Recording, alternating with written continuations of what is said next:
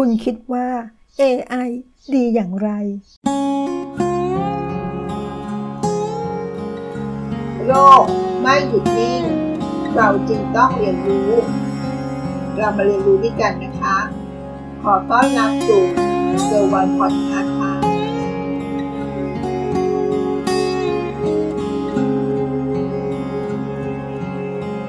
สวัสดีค่ะ ปัญญาประดิษฐ์ หรือ AI Artificial Intelligence ในปัจจุบันนะคะกำลังเป็นดาบสองคมค่ะ ดาบหนึ่งช่วยแบ่งเบาภาระของมนุษย์ ประมวลผลข้อมูลมหาศาลได้อย่างรวดเร็ว ส่วนอีกด้านหนึ่งนะคะกำลังกลายเป็นภัยคุกคามต่อมนุษย์ เมื่อ AI เข้าสู่จุดที่เรียกว่า เรียนแบบเสียงพูดมนุษย์ ได้อย่างคล้ายคลึงมากจนแทบเราแยกไม่ออก ส่วนผลกระทบต่ออาชีพนักพากหรือนักร้องอาจทำให้ตกงานได้ในอนาคตนะคะ ยิ่งมากกว่านั้น เสียงพูดที่สร้างโดย AI กำลังมีข้อถกเถียงกันค่ะ ประเด็นปัญหาทางลิขสิทธิ์นั้น เมื่อกฎหมายในปัจจุบันยังสรุปได้ว่ายังสรุปไม่ได้นะคะว่าใครควรเป็นเจ้าของเสียงที่ถูกสร้างโดย AI รวมไปถึงกรณีที่เสียงของเจ้าของเสียงนั้น ถูกขายต่อให้กลุ่มที่ 3 เพื่อใช้ในการฝึก AI เรียนแบบเสียงต้นฉบับเหล่านั้นด้วยค่ะเราจะเห็นได้จากนักพากย์เสียงที่ชื่อว่าไมค์คูเปอร์จากรัฐนอร์ท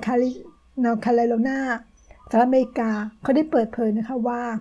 เขารู้สึกโกรธเมื่อพบเสียงตัวเอง อยู่ในคลังไฟล์เสียงที่ประกาศขายโดยบริษัทแห่งหนึ่งนะคะ แต่ไม่นานหลังจากนั้น ก็จำได้ว่า เขาได้เซ็นสัญญา ยินยอมให้เสียงของตัวเอง ถูกใช้ในที่อื่นได้ ซึ่งทำให้เขารู้สึกเสียใจอย่างมากนะคะ นอกจากนี้แล้วนะคะ AI ยังสามารถเรียนแบบเสียงของคนรักของเราด้วยนะคะไม่ว่าจะเป็นลูก พี่น้อง ญาติในครอบครัวของเรา เมื่อญาติพี่น้องของเราตกในอันตรายที่เราอยากจะ ได้ยินมากที่สุดก็คือเสียงของพวกเขาใช่ไหมคะ ดังนั้นมิจฉาชีพใช้จุดนี้นะคะ ในการสร้างสถานการณ์ ที่ดูเหมือนว่าคนรักของเราถูกกักขัง และใช้ AI นี่แหละค่ะเป็นตัวปลอม เป็นเสียงคนที่เรารัก ให้เราเข้าใจไว้ไว้ใจทำให้เราใจอ่อนและยอมโอนเงินจำนวนมากให้กับมิจฉาชีพ โดยที่คนรักของเราไม่ได้ตกอยู่ในสถานการณ์อันตรายจริง ๆ นะคะ นอกจากการเรียกค่าไถ่แล้ว เสียงเสมือนจะถูกใช้เพื่อหลอกให้โอนเงินได้อีกด้วยนะคะ โดยอ้างว่าประสบความเดือดร้อนทางการเงิน ถูกคดีร้ายแรงนั่นถ้าเป็นเสียงของมิจฉาชีพจากแก๊งคอร์เซนเตอร์ทั่วไป เราก็จะรู้ทันและไม่โอนเงินให้ถูกไหมคะถ้าเป็นเสียงของคนที่เรารักที่ถูกปลอมโดย AI ก็จะเป็นเรื่องยากที่จะปฏิเสธถูกไหมคะจากพัฒนาการของ AI ในปัจจุบันนี้ได้สะท้อนว่าระบบยืนยันด้วยเสียง อาจไม่ปลอดภัยอีกต่อไปแล้วนะคะ การที่ AI เรียนแบบเสียงมนุษย์ได้ และใช้เสียงเหล่านี้ เข้าสู่ระบบได้สำเร็จนะคะทำให้มนุษย์อาจจำเป็นต้องสร้างกำแพงความปลอดภัย หลายชั้นมากขึ้นในอนาคตค่ะ